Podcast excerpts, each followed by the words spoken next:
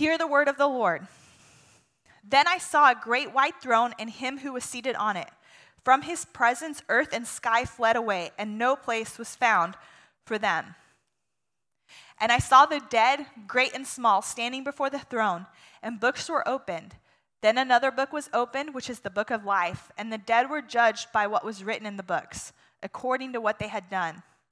And the sea gave up the dead who were in it. Death and Hades gave up the dead who were in them, and they were judged, each one of them, according to what they had done. Then death and Hades were thrown into the lake of fire. This is the second death, the lake of fire. And if anyone's name was not found written in the book of life, he was thrown into the lake of fire. Then I saw a new heaven and a new earth, for the first heaven and the first earth had passed away, and the sea was no more. And I saw the holy city, New Jerusalem, coming down out of heaven from God, prepared as a bride adorned for her husband. And I heard a loud voice from the throne saying, Behold, the dwelling place of God is with man.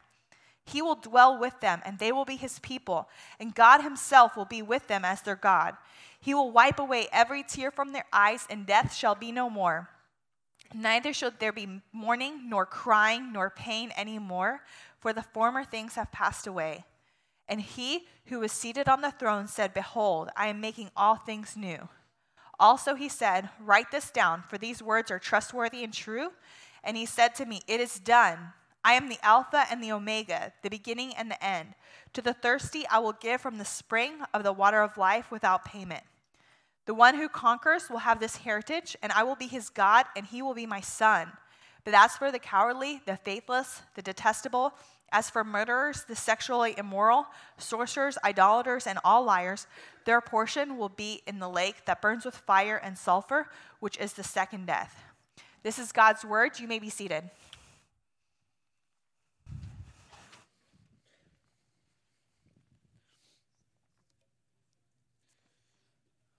All right, guys, let's pray. Father, thank you so much for your word and for this morning that we get to gather together and worship you, God, and, and hear your word. And God, I pray by the power of your Holy Spirit that you would open the eyes of our hearts to hear, God, what it is you're saying to us. And God, as always, we pray against the enemy that would have us be distracted and would have us miss, God, what you're speaking to us this morning. God, I pray against that. And by your power, may we be focused to hear what your word is saying. And God, we pray uh, with Jonathan Edwards that you would stamp eternity on our eyeballs. Lord, we need this. We long for this. I pray you would help us to think of eternity with you, and that that would be a motivation for us to lose our lives for the sake of gaining them. And so, Christ, help us um, as we talk this morning and encourage us, Lord. And we pray you would do this in your name. Amen. Amen. Good morning, guys. Uh, my name is Erik Ripley. If you don't know me, I am a church planting resident here. Uh, very excited to be with you guys. As you guys heard, we're going to be in Revelation 20 and 21. Uh, we are ending our Bible in a Year campaign today, which is pretty crazy. So we didn't go through every verse, but we went through by and large the major themes of God's redemptive story in the Bible. And so we're going to be uh, just kind of capping this today and um, kind of moving on into next year in 2018 as we go through different sermon series there. Um, so happy New Year's, by the way. Uh, it's pretty cool. 2018 is finally here.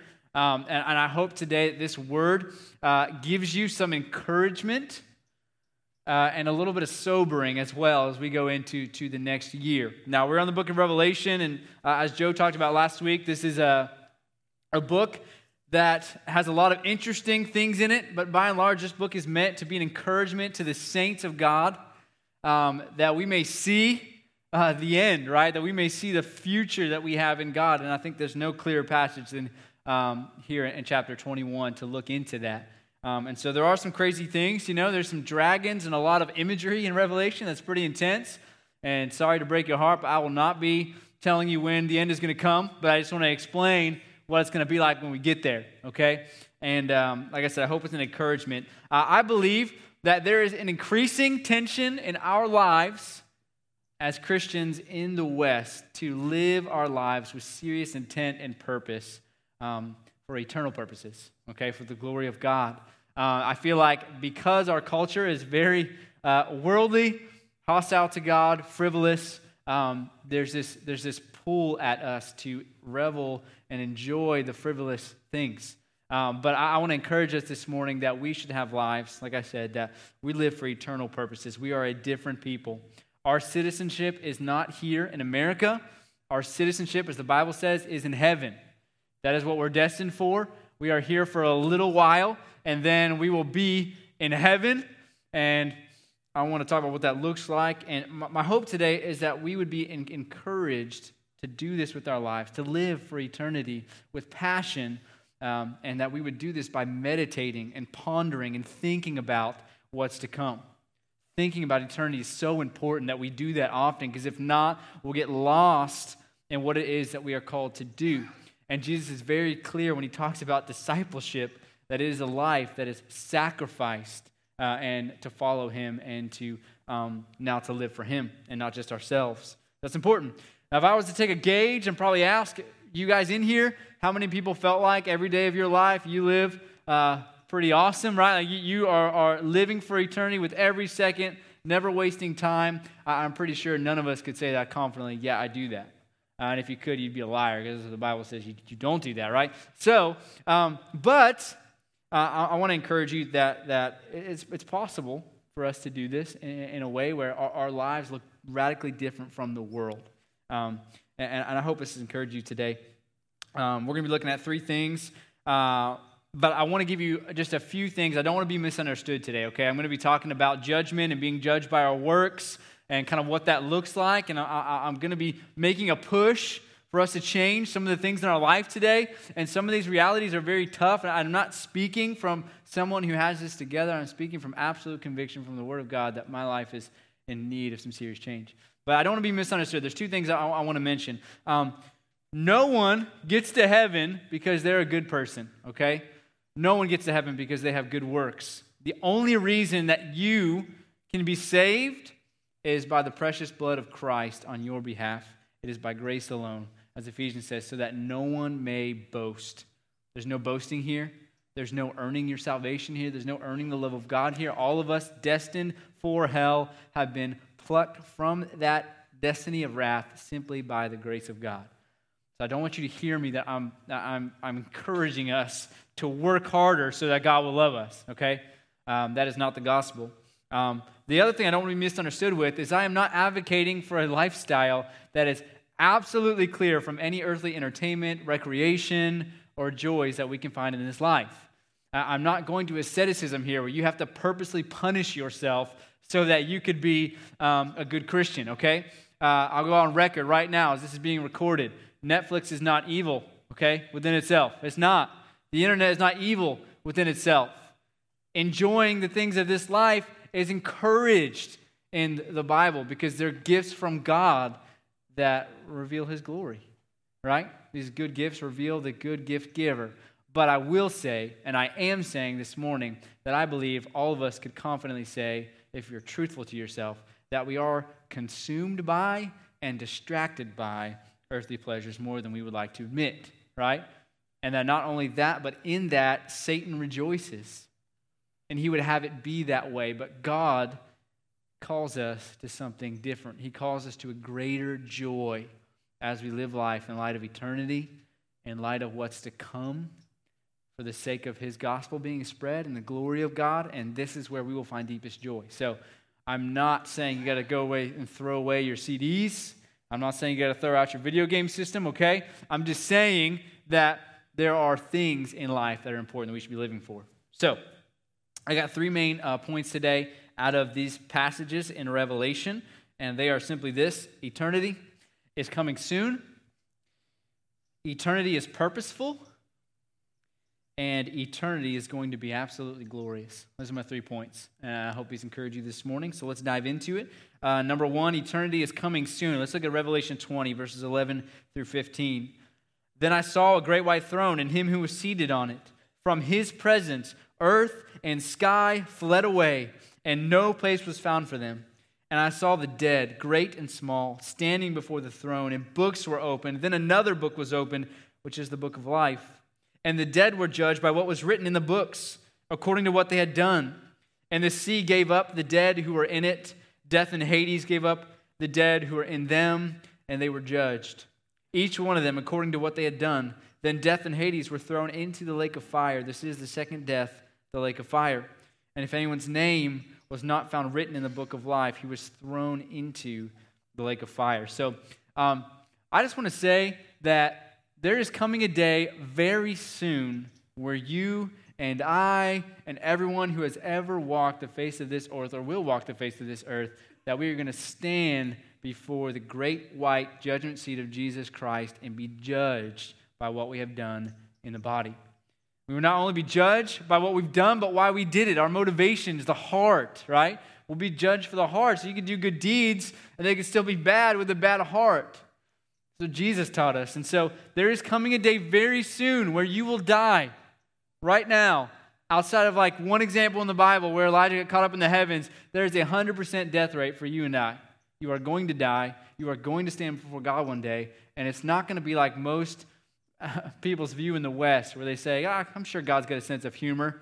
I'm sure he'll be cool with it, right? I'm sure I'll get up and he'll say, Well, you know, you're all right. You can come in, man. Don't worry about it. You know, God's a gracious God. He's a loving God, so he's not going to send me to hell. Or like some people who um, are Christian and their doctrine would have them believe that uh, everyone's going to be saved in the end, that no, actually no one's ever going to go to hell because God's so loving, he's just going to save everybody. And it's so clear here and, and in the rest of the Bible that that's not true. There's coming a day where you be judged, Christian and non Christian. You will stand before God. There'll be no one there outside of Jesus Christ himself who could advocate for you or make an argument of why you should get to heaven or shouldn't get to heaven, right? You're going to be judged. And so you get this scene of Jesus Christ, who's the same Jesus Christ who walked this earth, who lived the perfect life for us, who died the death that we deserved, and has given us eternal life in him, offering it to the world because he loved the world. That same Jesus Christ promised that when he comes again, it's going to look much different than the first time that he came, right?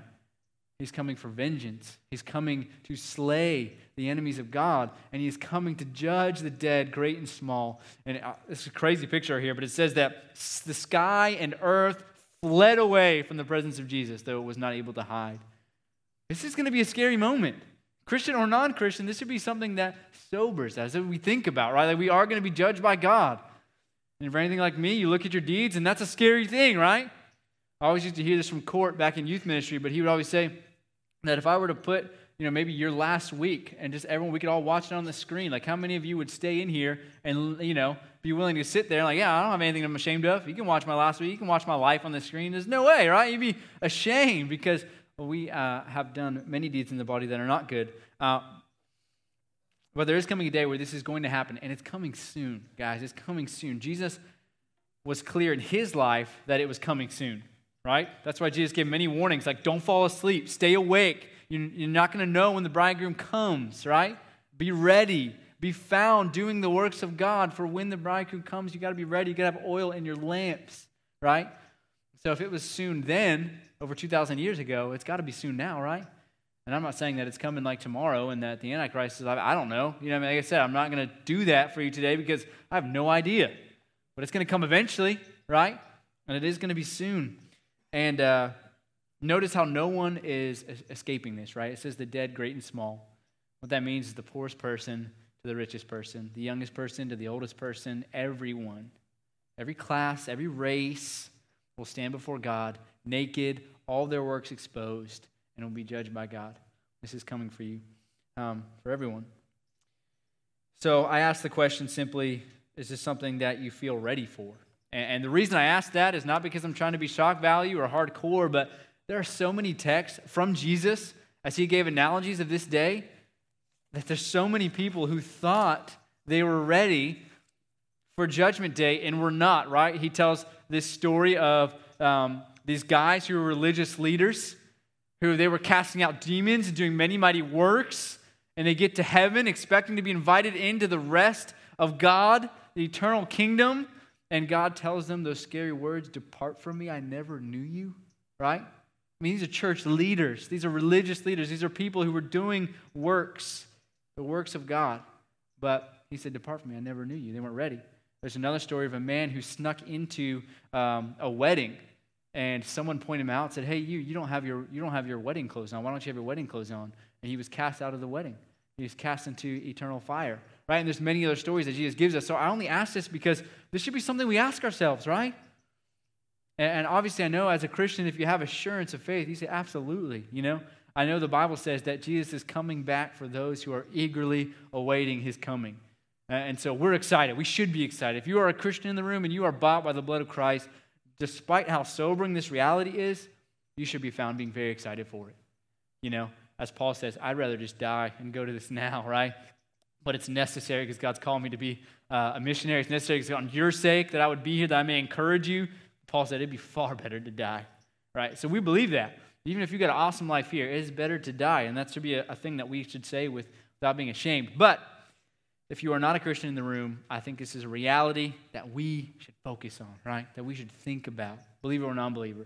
Because even then, your works will still be exposed. I want to be found um, with some good works there.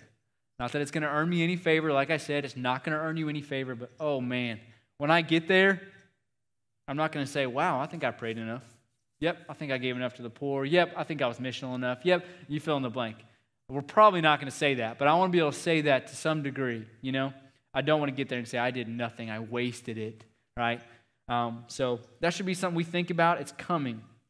Second thing is eternity is purposeful. Look at uh, chapter 21, verses 1 through 3. It says, Then I saw a new heaven and a new earth, for the first heaven and the first earth had passed away, and the sea was no more. And I saw the holy city, New Jerusalem, coming down out of heaven from God, prepared as a bride, adorned for her husband. And I heard a loud voice from the throne saying, Behold, the dwelling place of God is with man. He will dwell with them, and they will be his people, and God himself will be with him, with them as their God. So eternity is purposeful. Okay, I, I stole this quote. I didn't steal. I'm just going to use a quote from Steve Timmis that I thought was really cool in speaking to this. Um, here's what he said. He says, God's purpose has always been to have a people for himself, a people that he reveals his glory to, and a people that he displays his glory through. Okay? If you're anything like me, and you may not be, but growing up, I pictured heaven because of the fantastic artwork of heaven that you see as a bunch of naked babies playing harps, right?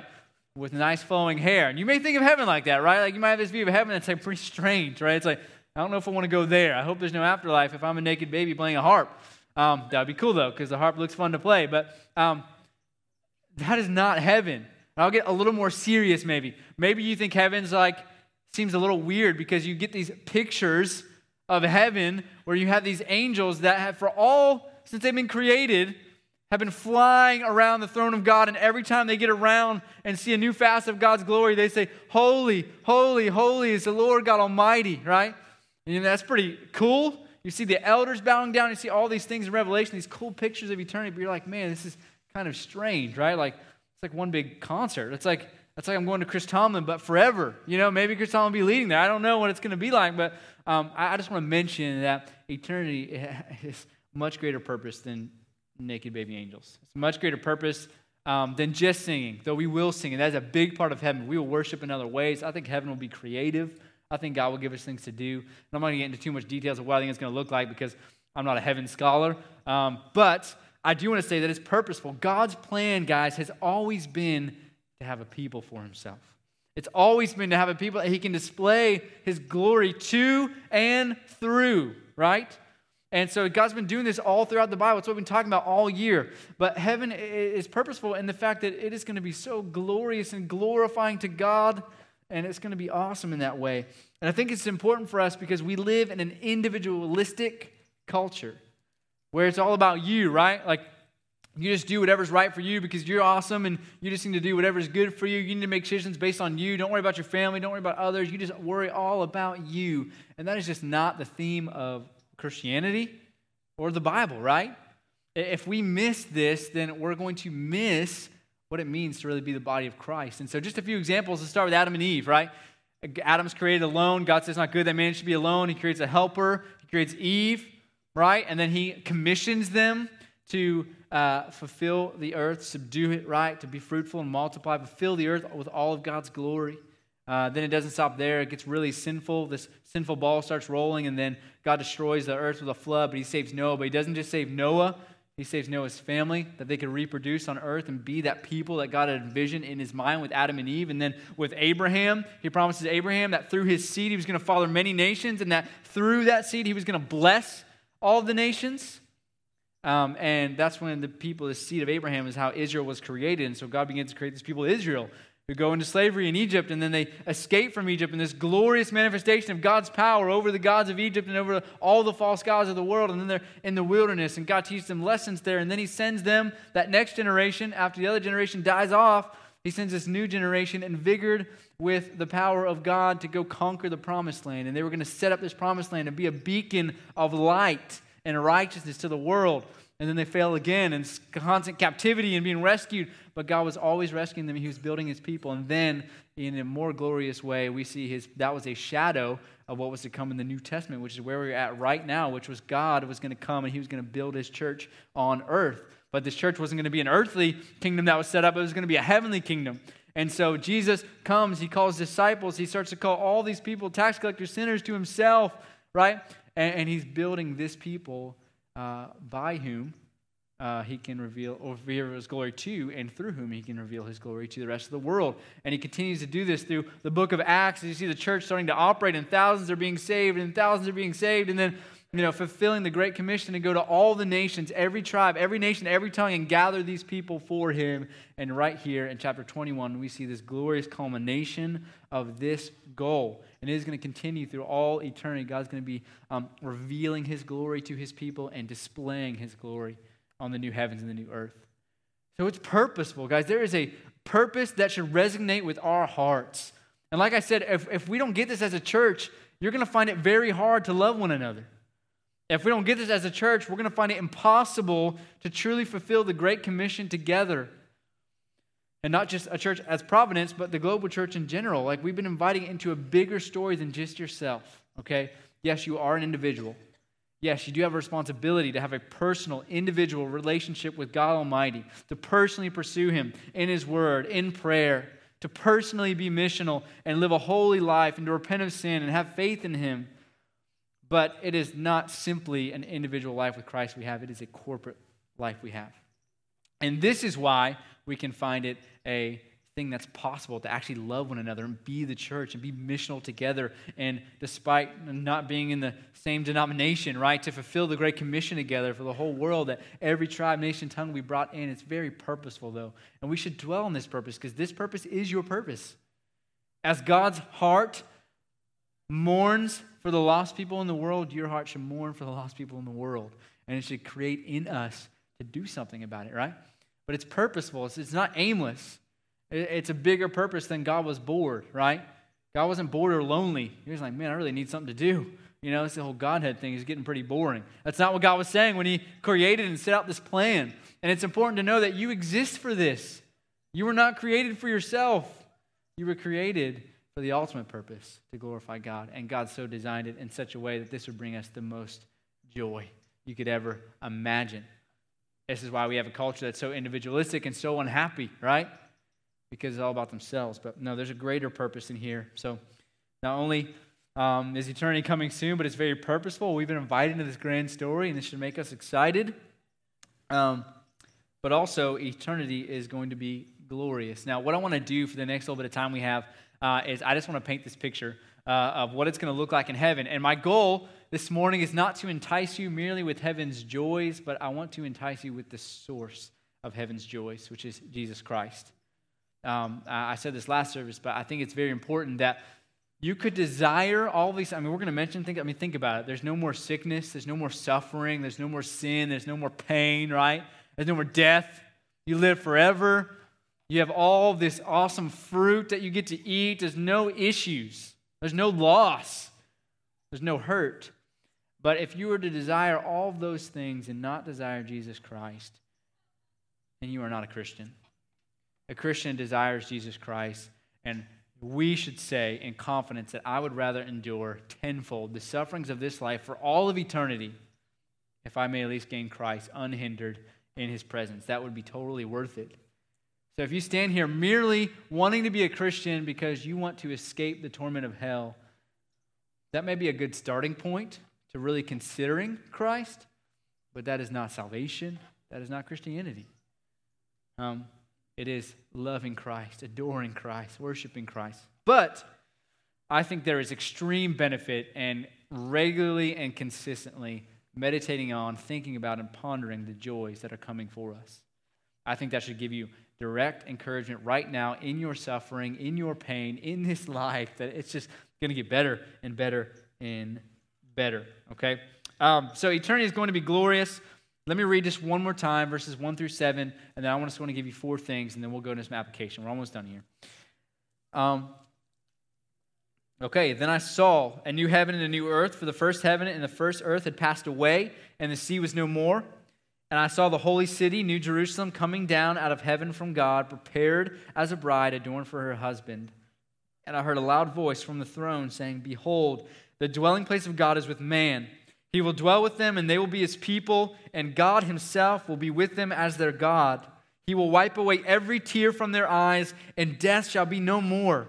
Neither shall there be mourning, nor crying, nor pain anymore, for the former things have passed away. And he who was seated on the throne said, Behold, I am making all things new. Also, he said, Write this down, for these words are trustworthy and true. And he said to me, It is done. I am the Alpha and the Omega, the beginning and the end. To the thirsty, I will give from the spring of water of life without payment. And the one who conquers will have this heritage, and I will be his God, and he will be my son. We'll stop right there. There's four things I see here that are just a super big encouragement to me, and here they are. First thing is that all of creation is, is new, okay? So the heavens, the earth, our bodies, it's all new. This should be an encouragement to us, right? If you have like physical illness you struggle with, uh, or if you just feel like, man, I really just wish I could lose about 30 pounds, right? Just be encouraged that it's going to be new one day, okay? I'm not going to pretend that there's a certain age we're all going to be. I don't know what all that stuff looks like, but it's going to be new. It's going to work as God intended in the first place, as God created it in the first place, and it's going to be glorious and just another testament to God's grace. If you're for the environment, which I'm all for that, all right, you like to recycle, take heart you will not need a recycling bin in heaven. You won't need it. It's going to be perfect. And that's awesome. It's going to be new. And there's this glorious picture of us in the kingdom of God. No nations fighting, no wars, no fear, where things can fade away or be destroyed. It's eternal, it's new, it's glorious, just as God intended it to be. And that is coming for real.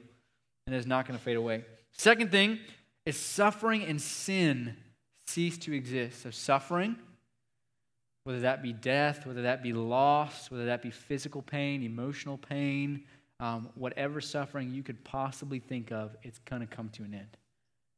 And when Christ makes us new in the twinkling of an eye, it will be forever changed.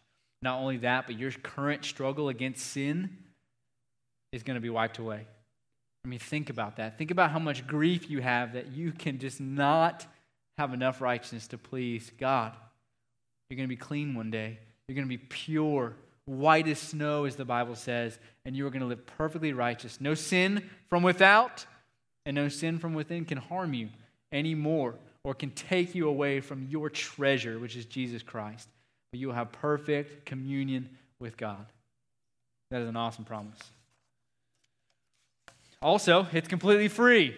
Okay? You don't have to buy a ticket.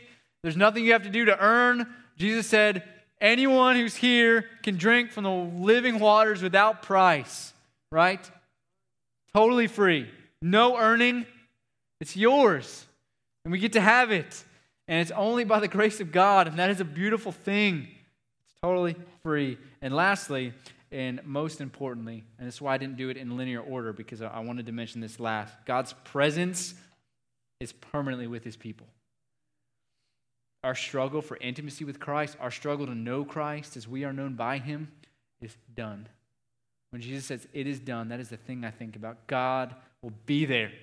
Jesus will physically be there with his scarred body that he suffered for us and bore the weight of sin, will be there with us.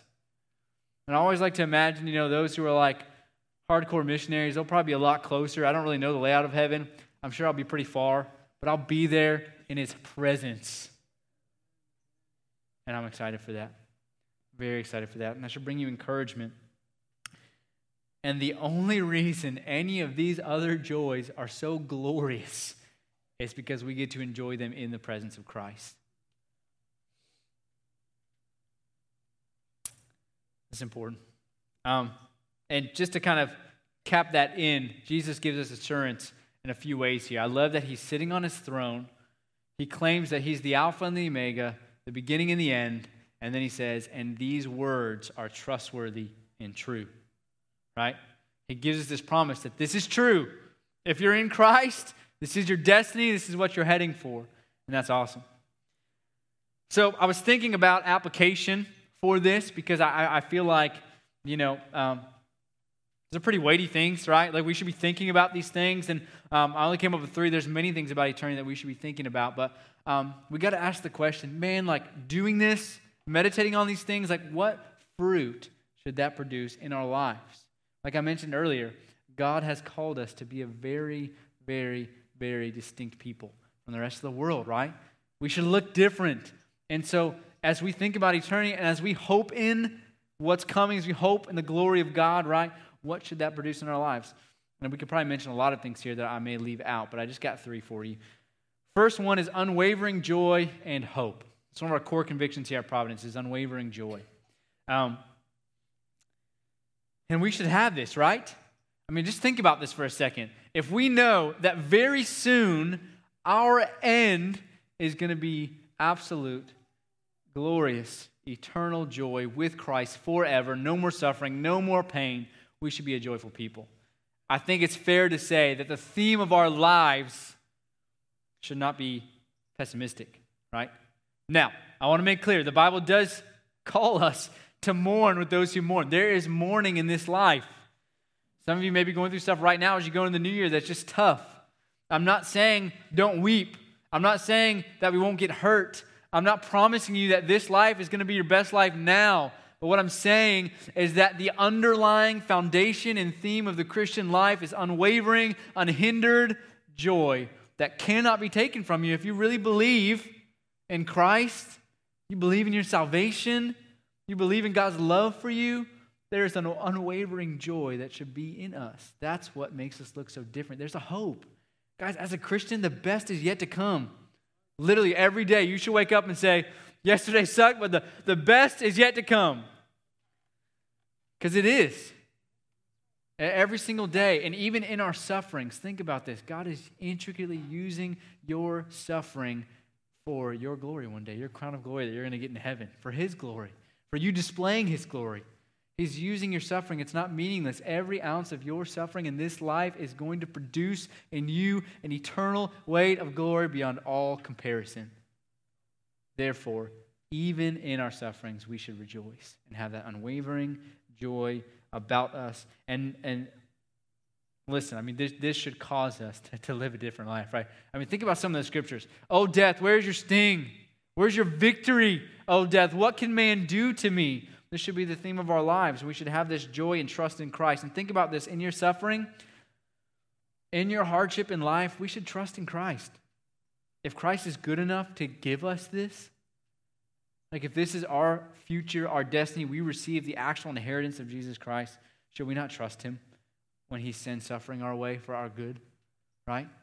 We should be a trusting, joyful, loving people. Second thing, we should have a serious intent to live our lives for eternal purposes. A serious one. Like, I mean, our lives should be just serious enough to where it makes people a little uncomfortable, right? Like, you should be able to go home and you just probably went home for the holidays or maybe got to see some family that are not Christians, and we should make them a little uncomfortable. Not purposefully, okay? Not the weird kind of uncomfortable, all right? Where it's like that person may have a bolt loose. I don't mean that. I mean just like, you know, have you ever heard the saying? It's like, oh, you're so heavenly minded, you know, earthly good. Like, that's just stupid, all right? We are no earthly good because we're not enough heavenly minded, right? I mean, it's important that we should be this way, and it should make us different. It should make us a little bit serious about how we live our lives, a little more watchful about what we put our energy into. So, can you say that about yourself? Can you say, My life is passionately for this right now? And I hope some of you can. But if you can't and you're with me, here's a few things. Your finances. Do your finances show my hope is not in this world, it's in heaven? And I'm not telling you that to give to Providence. You, give, you can give to anything, right? But do your finances look in such a way that my home is not here, my security is not here, my safety is not here? Does your time look like that? What you spend your time on? Do you spend most of your time in the frivolous? Or do you spend it with serious intent to live for the purposes of God and the glory of God? What about your not only your time, but your most fruitful energy? What do you spend that on? If I was to interview your kids, what would they say about you, right? What would they say about your deep passions? What would they say that you spent the most time on? What would they say that they have really learned from, from your lifestyle? And I'm sure many good things. I'm not saying that you all suck here, okay? I'm just saying that this should awaken us a little bit. I'm sorry, I probably shouldn't say suck from the stage. It stinks. I keep thinking that when I say it, I'm like, man, I'm just bad here. Um, sorry. Is your life truly missional? Right? If you we say as Christians, our hearts beat that lost people may be saved and invited into the kingdom. Does your life show that for real? Is it something you say, man, one day I'm going to do that? As soon as I finish school, as soon as I get to this place in my career, then, whoo, I'm going to be missional, right? Does your life show that right now? Do your life goals cause you to push aside the things of God so that you may complete them? Does your busyness cause you to push aside the things of God so that you might complete them? I, I promise you, we are not struggling to read our Bibles and pray because it's too difficult. God has not given us the things and the equipment to do it, or because we don't have enough time. We're doing these things because we value other things. We would rather escape the presence of God and pretend like everything's okay than actually experience the presence of God and be called to sacrifice some things in our life. That's why we do that.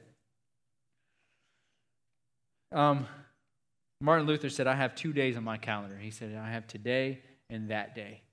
And I think that would be a good thing to live our lives by. Right? Jesus said, Don't worry about tomorrow. Tomorrow's going to have its own stresses. Still going to have problems. Still not going to have enough money. You're still going to have this. You're going to have that. But today, you cannot be anxious. Today, you can trust the Lord and live for eternity. Do you feel a major distraction from the things of God in your life? Do you feel this tear within you? It's like, man, I desire that. I want that. I know I should be living for that but at the same time, an unwillingness to, to do that. We are distracted, we are disengaged from God's purposes and God's heart, and there is freedom in not doing that. My goal for you today is not to just yell at you so that you could say, Man, I really do stink. I'm just going to leave here. And you might even say the other word, right? Like, I, you know, whatever. But my goal today is that you would have this freedom, this freedom, and saying, I'm allowed to sacrifice some things in my life that aren't necessary, that aren't eternally significant, so that I could live my life in such a way where I would get the most joy out of Christ and do something that's not wasting it, right? Like, have that freedom today. Whatever the world puts on you, it says you have to do this to be successful. You don't have to do that. Jesus gave us an out. He said, Give your life away that you may gain true life, right? So, whatever pressures you're feeling from the world that is so necessary for you to have, you are free. Give it, sacrifice it, do something risky for God's kingdom. There's joy there. Um, okay, I risk being shocked you with this, okay? I just want to be clear, all right? Uh, if you've ever read any missionaries from the 19, 19th century, you always, you always feel like junk after you do that. You're like, man, I thought I was doing something with my life. Now I'm horrible. Okay, so I'm not encouraging you to go read all those missionaries and feel bad about yourself, but I'm also encouraging you to go read those missionaries and feel bad about yourself. This is really cool. Some of the things those guys did. It was just a special move of God in that time period, and God's still doing that around the world. But I want to tell you and read a little something from Adoniram Judson. He was a missionary in the 19th century to Burma called at a young age, felt the call to go. Um, even William Carey, who was a kind of a founder of the missionary movement there in the 19th century, said, and he was in India at the time, which is right next to Burma, and he said, I wouldn't do that. You know, he says it's really tough there. It was in turmoil.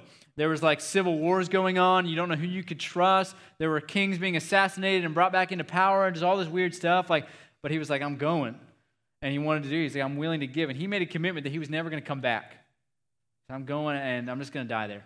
He did end up coming back one time because um, one of his wives got very sick. He didn't have multiple wives at the same time. Okay, they just died, and so he would get remarried. But his first wife, uh, her name was Anne. So he's about to leave in a few months, and all of a sudden, this lady catches his eye. He's like, I want to marry her. She's, she's pretty, right? She wants the same things I want.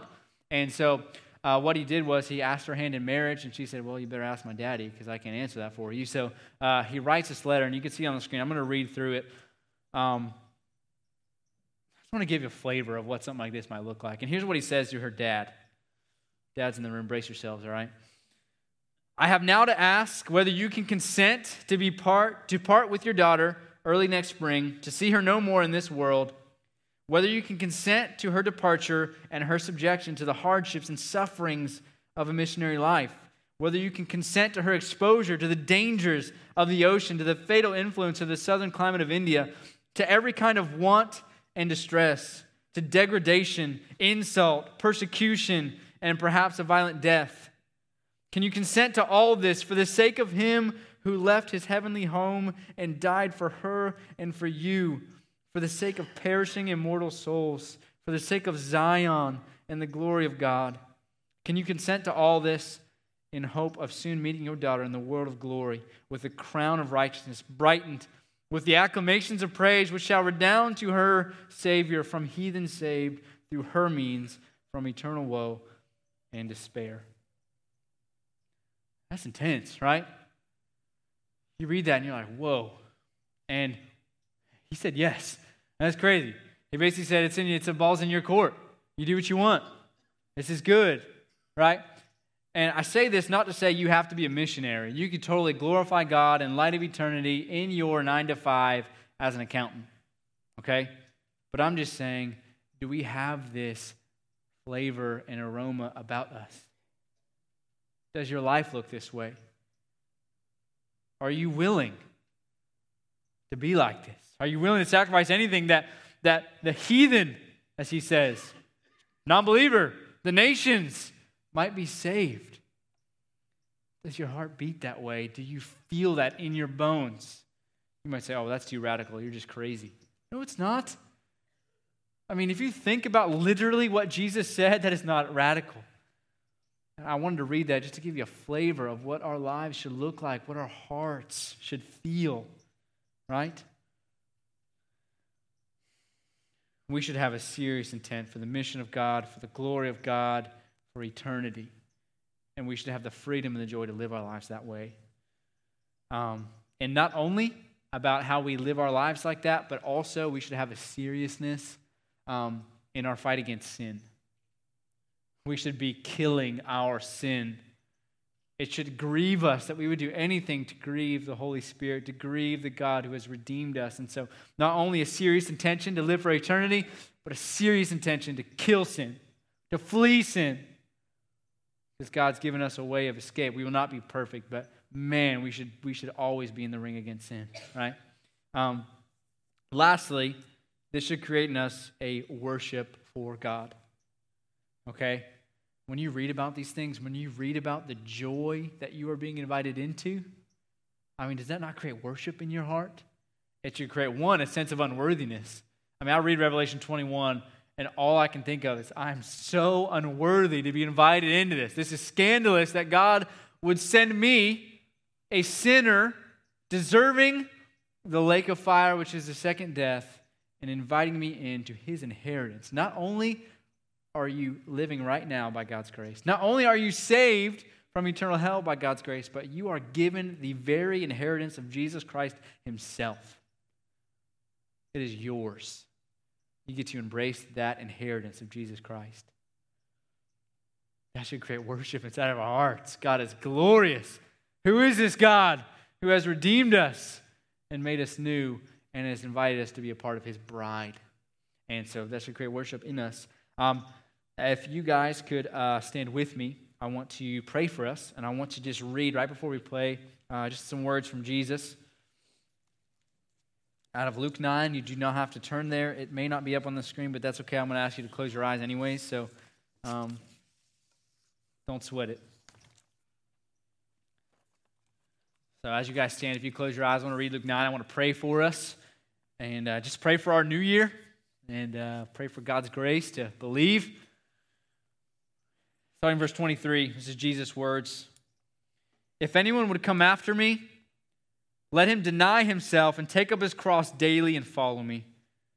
For whoever would save his life will lose it, but whoever loses his life for my sake will save it. For what does it profit a man if he gains the whole world and loses or forfeits himself? For whoever is ashamed of me and of my words, of him will the Son of Man be ashamed when he comes in his glory and the glory of the Father and of the holy angels. Father, we need your grace. God, I so long, I, I so long not to waste my life on frivolous things that don't matter, that don't profit your kingdom, your purposes, your glory, and that just robbed me of absolute joy in you, God. God, I repent, we repent of our earthly narrow mindedness and focus. And I pray that you give us the courage to drop our meager life goals that are not aiding our eternity. God, may we drop them. May we drop our sin. May we drop our addictions. May we do what the Bible says, which is to lay aside every weight and sin which clings so closely and run with endurance the race that is set before us, looking to Jesus, the founder and perfecter of our faith. Jesus, help us to focus our eyes on you and run with endurance, to beat our bodies into submission, to say with Paul that we don't count our lives of any value nor precious to ourselves, but if only we may finish the course that you've given us to testify to the gospel of the grace of God. Oh God, help us to set our minds on the things above, not on the things of earth. God, I pray for Providence Community Church that we'd be a different people, a changed people, a loving people, a people that are so ready and bound for eternity and so excited about it that we're willing to be risky to invite others into that freedom. We're willing to sacrifice at all cost that people might be saved. Oh, I pray you'd help us to do this, that your gospel will be made unignorable in our city. And God, I pray you'd call some, give up everything, and move to a nation where they don't know the language that those from every tribe, language, and tongue may be invited into your kingdom, oh God. Let our hearts beat for this. Change us. Holy Spirit, do your work. We ask this in Jesus' name. Amen.